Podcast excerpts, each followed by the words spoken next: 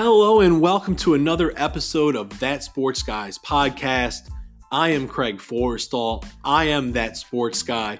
Go ahead and find me on Twitter at that underscore sports underscore guy, where you can find all of my latest football takes. Also, NFLDraftDiamonds.com is proud to feature the That Sports Guy podcast on its website. Stop by NFLDraftDiamonds.com, your official draft coverage king.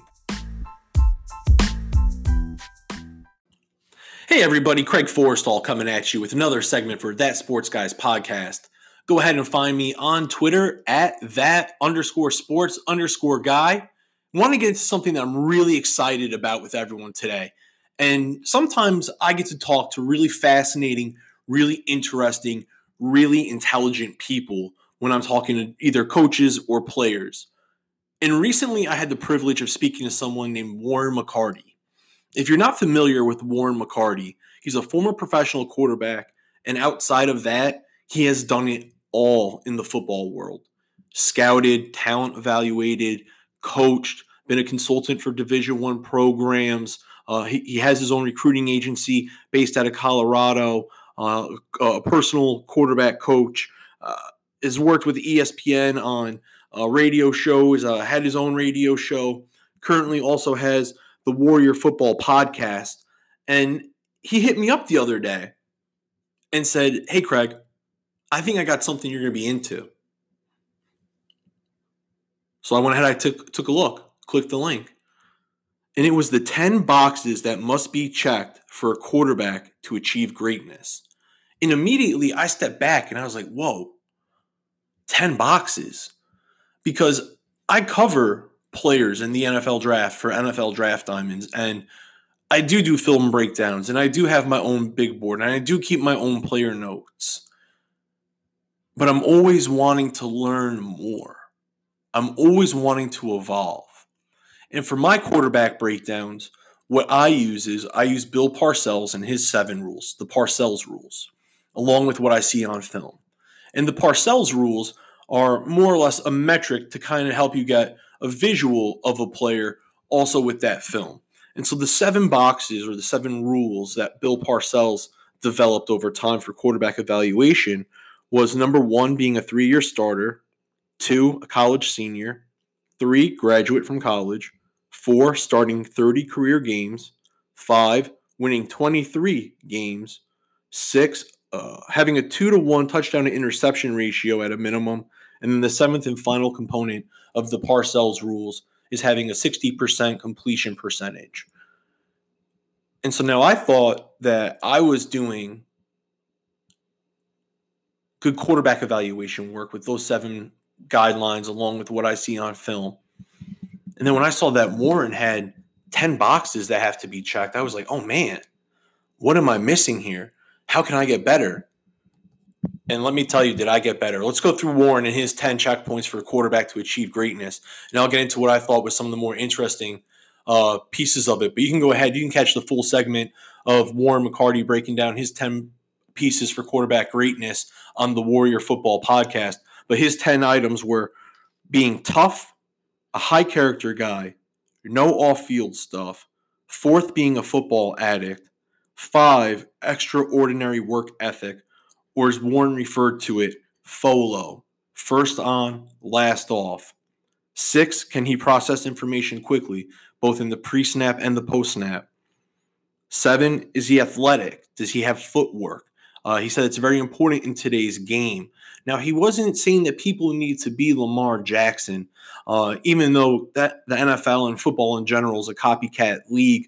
So, you know, teams are always out there now trying to find the next Lamar Jackson. But he brought up an interesting point when speaking of Lamar Jackson. And he he said something about how Lamar put up crazy passing numbers in college at Louisville and how his game is still developing on the NFL level. Um, but right now that that sheer athleticism is what has everyone just in amazement of what Lamar does every Sunday, week in and week out. But he brought up a scenario where Lamar Jackson would talk to Cam Newton and ask Cam, hey, going back in time, based upon how your body feels currently, what would you have done differently? Would you have done anything differently? You know, just from his experience, how can he learn?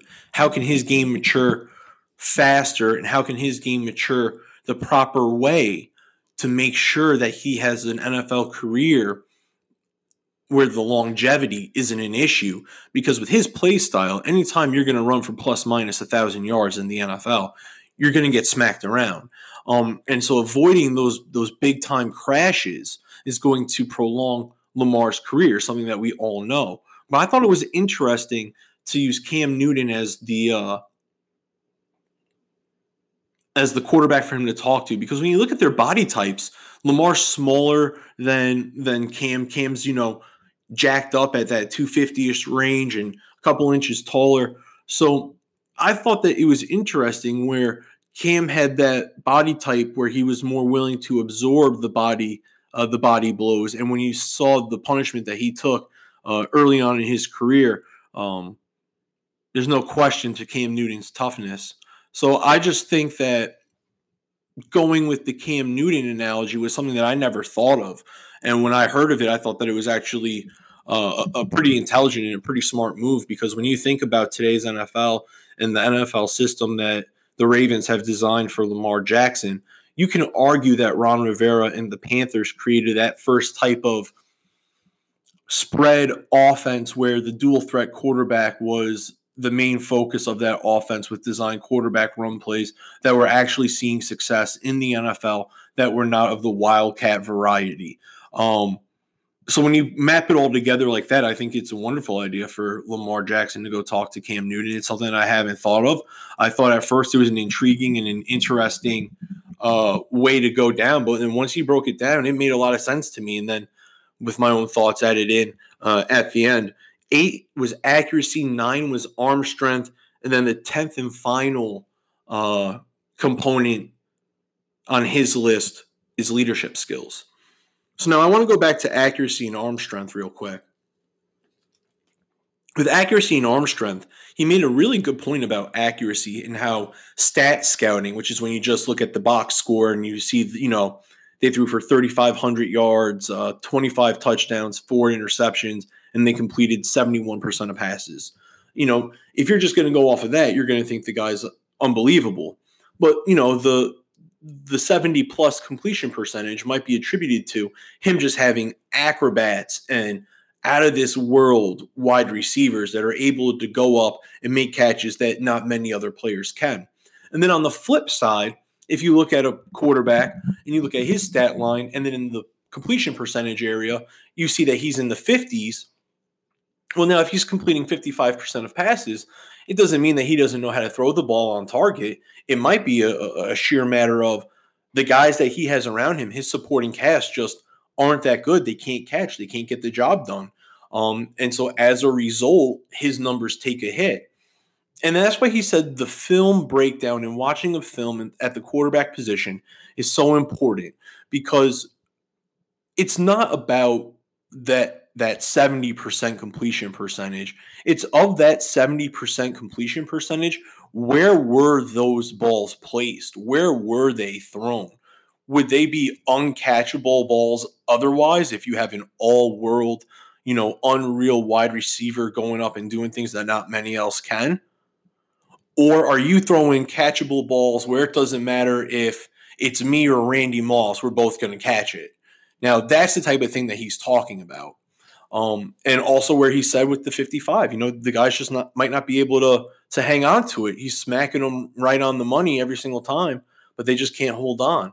So that's why I thought the film breakdown, him bringing that up, was a super important point. Because while you're able to see the accuracy on film or the lack of accuracy on film, I thought it was an interesting correlation to the box score with going ahead and seeing with what your eyes see on film if they match up uh, with the box score. Uh, so uh, again, a point with Warren when it comes to arm accuracy, ball placement uh, that he went into that I thought was pretty interesting.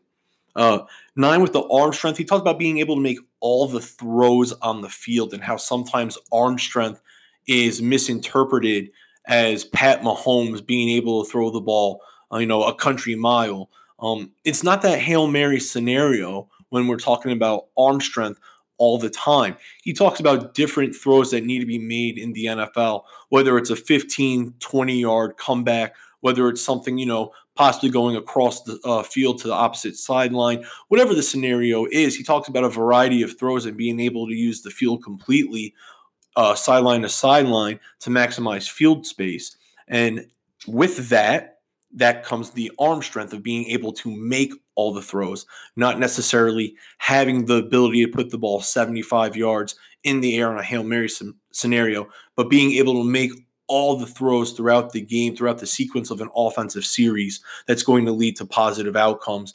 Um, I thought was very uh, interesting. He also went through a scenario with arm strength uh, where he used Tim Tebow as an example and uh, just kind of what that meant for Tebow for the offensive system in Denver, and then what that meant for defensive systems that faced Denver uh, when Tebow was quarterbacking them, and uh, how that all played out. And then finally, uh, with leadership skills, Warren went on to say that the personality is the defining trait in leadership because personality is going to lead to how your quarterback makes his teammates feel. Are they going to rally around him when times get tough? Are they going to dig in and fight for him? Do they like him? And what he was saying is if you can check boxes one through nine, that box 10 usually comes with ease. Now, he gave a couple of examples with a couple of his uh, playing buddies and some of the guys that they've been around uh, and, and the different ways that they went about attention to detail and executing their leadership uh, and being an example for the rest of the guys on the team. And like I said, if you catch out uh, his podcast, Warrior Football Podcast, you'll hear a great segment on Warren McCarty and how he views the quarterback position and the 10 factors that he feels are the most conducive to success at the NFL level. Hey everyone, how's it going? Craig Forrestall back with another segment for that Sports Guys podcast, and I wanted to focus on something that's always been really intriguing to me, and that's the offensive line development at North Dakota State and at Wisconsin. Um, there's always stories uh, from Wisconsin about the players that they recruit uh, that come in. Uh, whether it's David Edwards a couple of years ago, a handful of years ago, at six foot six, six foot seven, anywhere between two ten and two twenty five, depending on what you look at. Um, and his his primary thought was that he was going to transition from high school quarterback to tight end. And lo and behold, he ends up becoming an offensive tackle, one of the premier offensive linemen in the Big Ten, was a key component to the Badgers while he suited up for the program. Um, and then it was a repeat scenario with a couple of other of former Badgers. We can look to Rick Wagner, who's now of the Green Bay Packers, but when he first came to Madison, he was primarily a basketball player who was going to join the football program as a walk on tight end. So you're looking at someone who was primarily a basketball player in high school that showed the athletic traits and the potential to develop into a tight end, possibly. But what do they get out of Rick Wagner?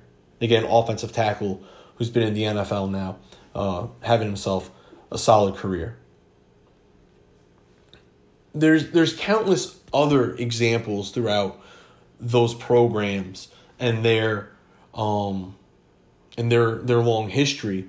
But also we can look to their recruiting classes and then specifically we can look to um, North Dakota State currently with their starting left tackle returning All American um, and one of the dominant forces on the offensive line uh, in the Missouri Valley Conference and in the whole country, regardless of uh, level of competition.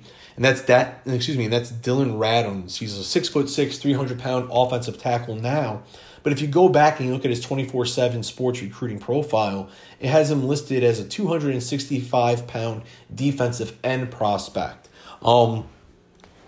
So the way that North Dakota State takes these players in and grows them and develops them is very, very intriguing and interesting to me, and how they're able to do it year in, year out, and how they're able to have these players develop without losing any functional athleticism, if not gaining functional athleticism with that added size.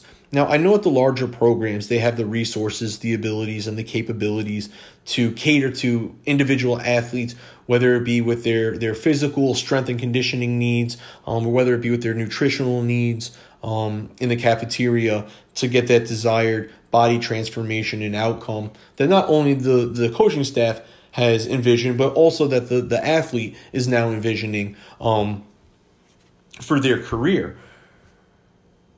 So it's that. It, it, it's being able to put a, a athlete on a catered program that's going to get those desired results. And this isn't just like I said, something that they've done once or twice, but it's something that they routinely do. Now we can go ahead and we can look at the North Dakota State 2020 football commits on 247sports.com.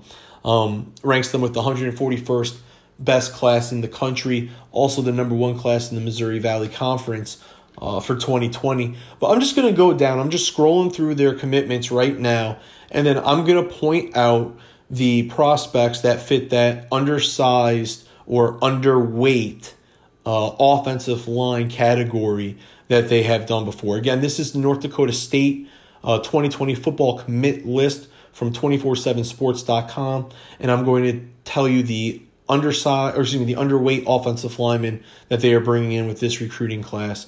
Uh, we can first start with Mason Miller, an offensive tackle prospect from Minnesota. He earned a two star rating from 24 7 Sports. Uh, eight, 240 pounds is what they have him listed at.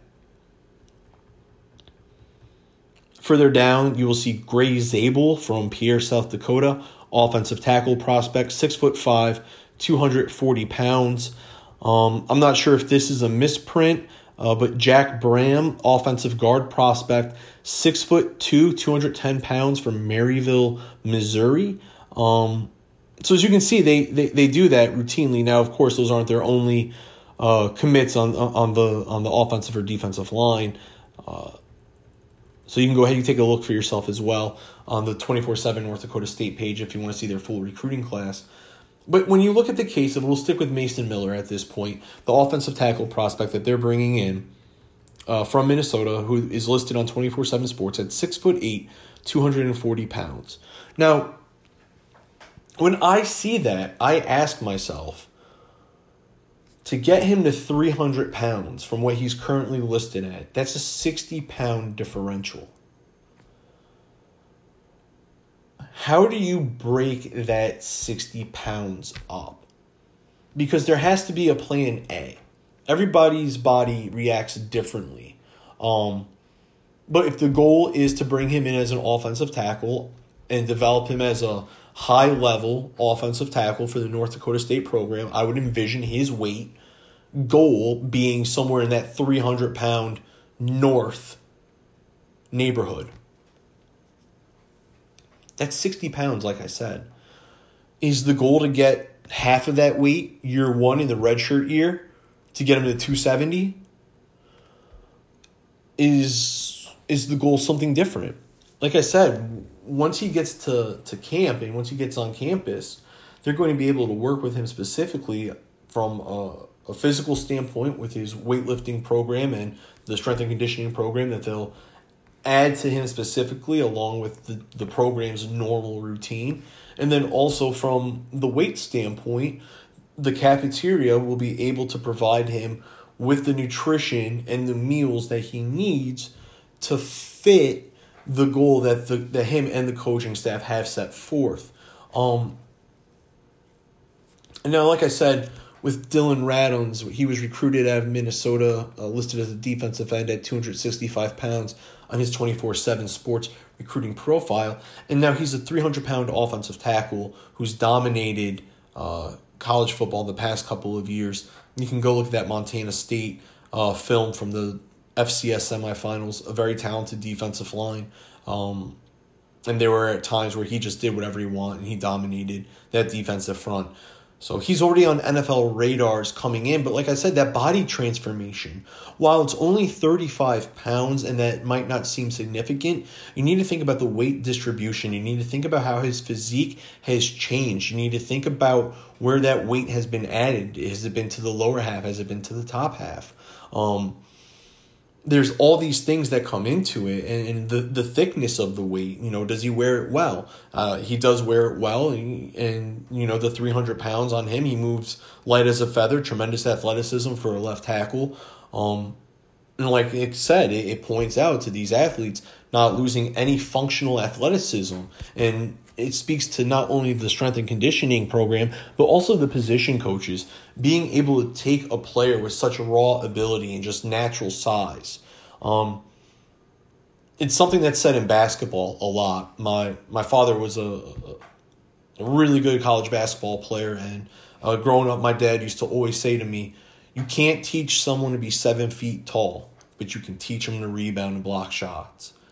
And I never really got that until I got to high school. And when I was a freshman, we had a kid six foot nine show up to tryouts. And then I finally got it. I was like, yeah, you can teach this kid to rebound. But then when you look around and the tallest dude's six foot three, you're like, yeah, you can't teach that kid to be six foot nine. And then it all clicked, right? And that's what it is with these raw, athletic, underweight offensive linemen you can't teach someone to be big. You're either big or you're not. And if you're big, we can teach you how to block. Now, I know it's not just a, an easy puzzle like this, and there's so much more that goes into it from a work standpoint and, and, and a grind and a commitment and, and all those things. But for me, I've always just been so enamored with the job that some of these uh, programs have done when it comes to turning these underweight, underline offensive lineman recruits and turning them into all world NFL prospects. So that's something for me that I've always found very interesting when I'm recruit excuse me when I'm evaluating uh, NFL talent and going back to their recruiting days and seeing how that body's developed, seeing how they've matured, and you know sometimes in certain cases, like in this case, taking a look at their recruiting profile um, and just seeing a little bit more about them and trying to get to know a little bit more about their background. Uh, with some of these smaller school players, that's a little bit of what you have to do. You got to dig a little bit deeper. Um, so it's always interesting to see the physical growth when you have such a clear cut picture like that. So something to keep your eye on as you move forward and as you're looking for 2021 um, offensive line prospects to research. Uh, take a look at how many of those offensive line prospects were former basketball players, were former tight ends, or came in to college as an underweight prospect that was able to buy into the system and achieve max results with the program that they uh, ended up playing for. So again, that's Craig Forstall. That's my take on offensive line development, offensive tackle development with underweight or undersized prospects when they come in, and some of the schools that I feel do uh, a better job uh, than it than others. So until next time, everyone stay safe, and uh, you'll catch me again. Hey everybody, it's Craig Forstall, and I'm back for another segment of That Sports Guys podcast. You know where to find me. I'm on Twitter at that underscore sports underscore guy. And today I wanted to get into something near and dear to my heart, and that is MAC football. Maction is real, people. Um, I was born in Florida, but I grew up in the Chicago suburbs, Crystal Lake, Illinois. That is home. Uh, and depending on who was driving, in which way you went, if you took all back roads, whatever the case may be, because it was a little rural, a little country out that way, um, to get to NIU, Northern Illinois University, you get there in about 45 minutes. And I remember growing up playing youth football in the Chicago suburbs um, and being how close we were to Northern Illinois University. Um, there were there were a couple of different seasons where our end of the year celebration was going to a Northern Illinois football game, and we had our coaches grilling up sausages and brats and hot dogs and and everything for us. Um, and and I remember specifically we went one year, and it was a loaded roster, and we didn't even know it at the time. But uh, really good squad. Uh, looking back at it now, I just pulled up the roster. Uh, Thomas Hammock was a sophomore running back. Michael the Burner Turner was a freshman running back. PJ Fleck was a sophomore receiver. Justin McCareins was a senior receiver. Uh, Darrell Hill was a uh, was a senior receiver. Uh, some other guys uh, that we knew, and then also Matt Dunker was a sophomore tight end on that team. Uh, and Dunker ended up being one of my high school coaches. Uh, fast forward a couple years after that, he had a shoulder injury that prevented him from going on to a couple of tryouts that he had discussed with NFL teams. But uh, being able to play for Dunk was super cool, uh, and it was just a really cool way to tie it all in as a high school player. Being able to play for one of the dudes that uh, we used to go and see for our end of the year celebrations, and it's because of those experiences that I became a MAC football fan. Uh, I not just a Northern Illinois fan, but a MAC football fan. Uh, I just saw how how much it meant to the communities, and then also those are some really good uh, memories for me as a kid, hanging out with my friends, hanging out with my football team, my coaches. Uh, you know, for for once, not banging each other's heads, uh, you know, against one another. So, uh, because of that, I've always loved MAC football, and what I'm going to do today is I'm going to let you know the 2021 draft prospects in the MAC conference that you need to know. So I'm going to go through, I'm going to run down the list. I'm going to give you the player's name, their position, the school, and then what their height and weight, what, what they're listed at. And then once I run through those players, I'll go through and I'll give you just a quick little snippet um, about each player, a little a little information on them. Uh, that way you can become more familiar with these players as you start your 2021 draft preparation as well. So we're going to go ahead. We're going to start the list off. We got Dustin Crum. He's a quarterback from Kent State, six foot three, 201 pounds. Next on the list is Christian Albright, linebacker, Ball State, six foot two, 234 pounds. Then we move to Jack Heflin, defensive tackle, Northern Illinois University, six foot four, 319. Tony Poljan, tight end, Central Michigan, six foot seven, 260. Treshaun Hay- excuse me, Treshaun Hayward, linebacker, Western Michigan, six foot, 225. Tommy Doyle, O tackle, Miami of Ohio, six foot eight, 325. Jaret Patterson, running back, Buffalo, 5'9, 195. D'Wayne Eskridge, wide receiver, DB, Western Michigan, 5 foot 9, 195. Jalen Thomas, linebacker, Ball State, 6 foot 1, 231. Bryce Cosby, defensive back, safety, 5 foot 10, 181, Ball State. Colby Coleman, linebacker, Bowling Green, 6 foot 220. Taylor Riggins and Malcolm Koonce are the edge combination, both playing DN for the Buffalo Bulls. Riggins is 6 foot 2, 255, and then Malcolm Koonce is checking in at 6'3, 250. So those are the players that you should be focusing on and that you should get to know uh, as you go through your MAC preparations for your 2021 draft evaluations. Um, and like I said, I'll go ahead. I'll give you a little bit. I'll give you a quick little fun fact on the uh, on the players. Uh, that way, you can start to get a little bit more familiar with them as you start your 21, or excuse me, yeah, your 2021 draft preparation needs. So the first player is Dustin Crum. Uh, he's a dual threat quarterback who had his breakout season in 2019. He guided the Kent State football program to its first ever bowl win. Uh, that was over Utah State. You can go ahead, you can watch that game if you want. It was a phenomenal uh, quarterback showing, not only with Dustin Crum, but also with Jordan Love, who was picked in the first round by the Green Bay Packers in the 2020 draft. So if you want to go have a little bit of fun watching a couple quarterbacks go back and forth, uh, that's a great game for you to go watch with Dustin Crum of Kent State taking on Jordan Love, Utah State uh, during the bowl season. Uh, Kent State came out victorious. Dustin Crum uh, was all over the field with passing and rushing touchdowns.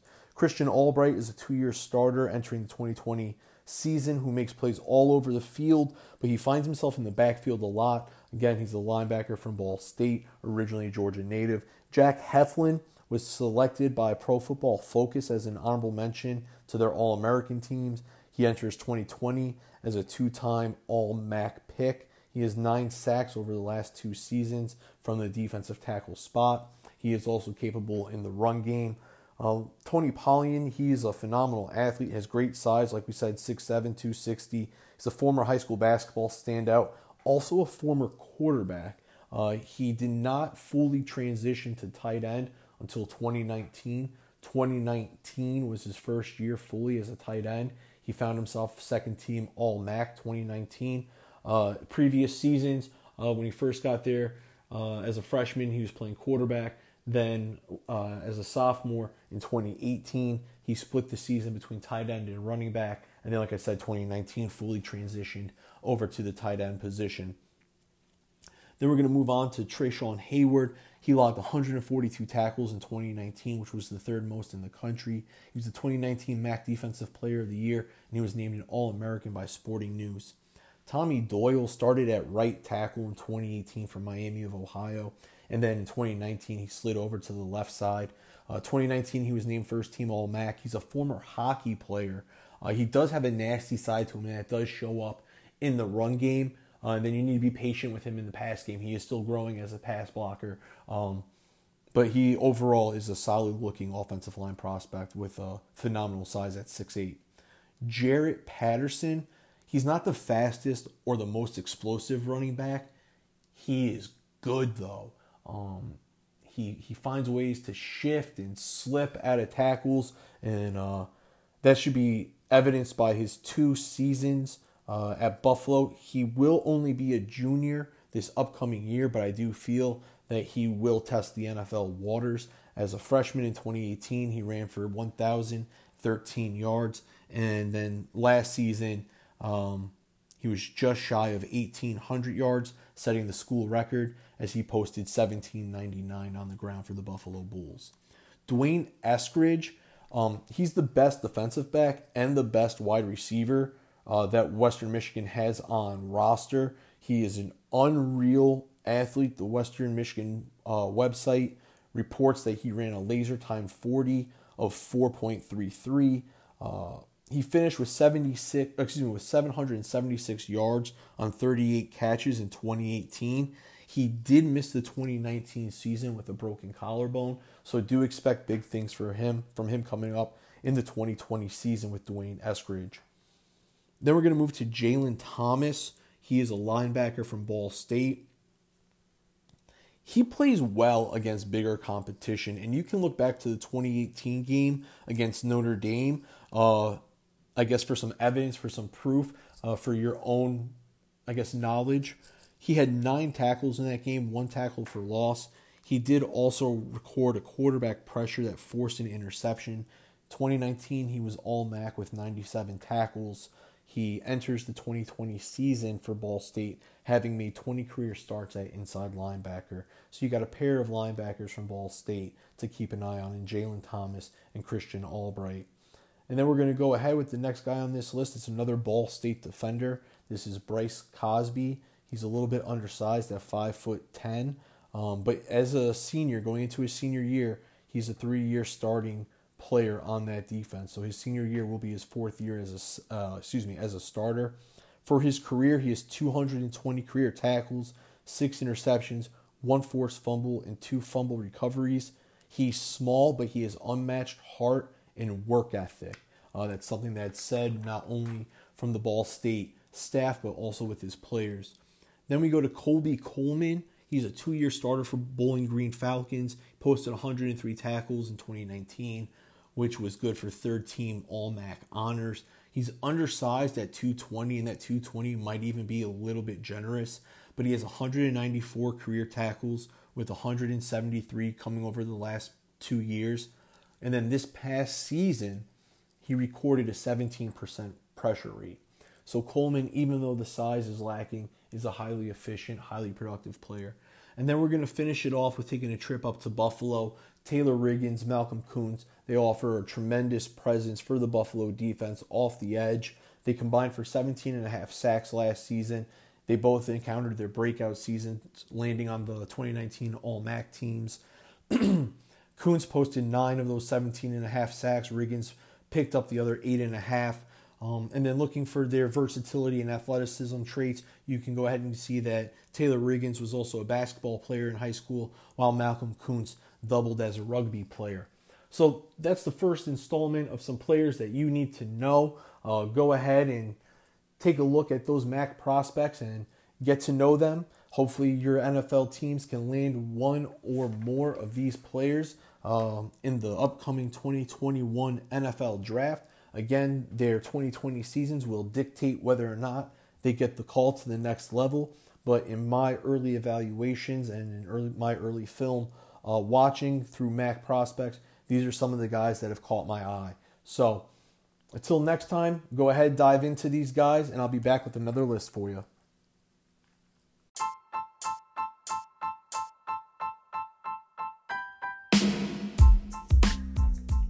Hey everybody, Craig Forstall. Thanks for tuning in and listening to another episode of That Sports Guys podcast. Make sure to follow me on Twitter at that underscore sports underscore guy to catch all the latest updates and podcast episodes. Until next time, stay safe and be easy.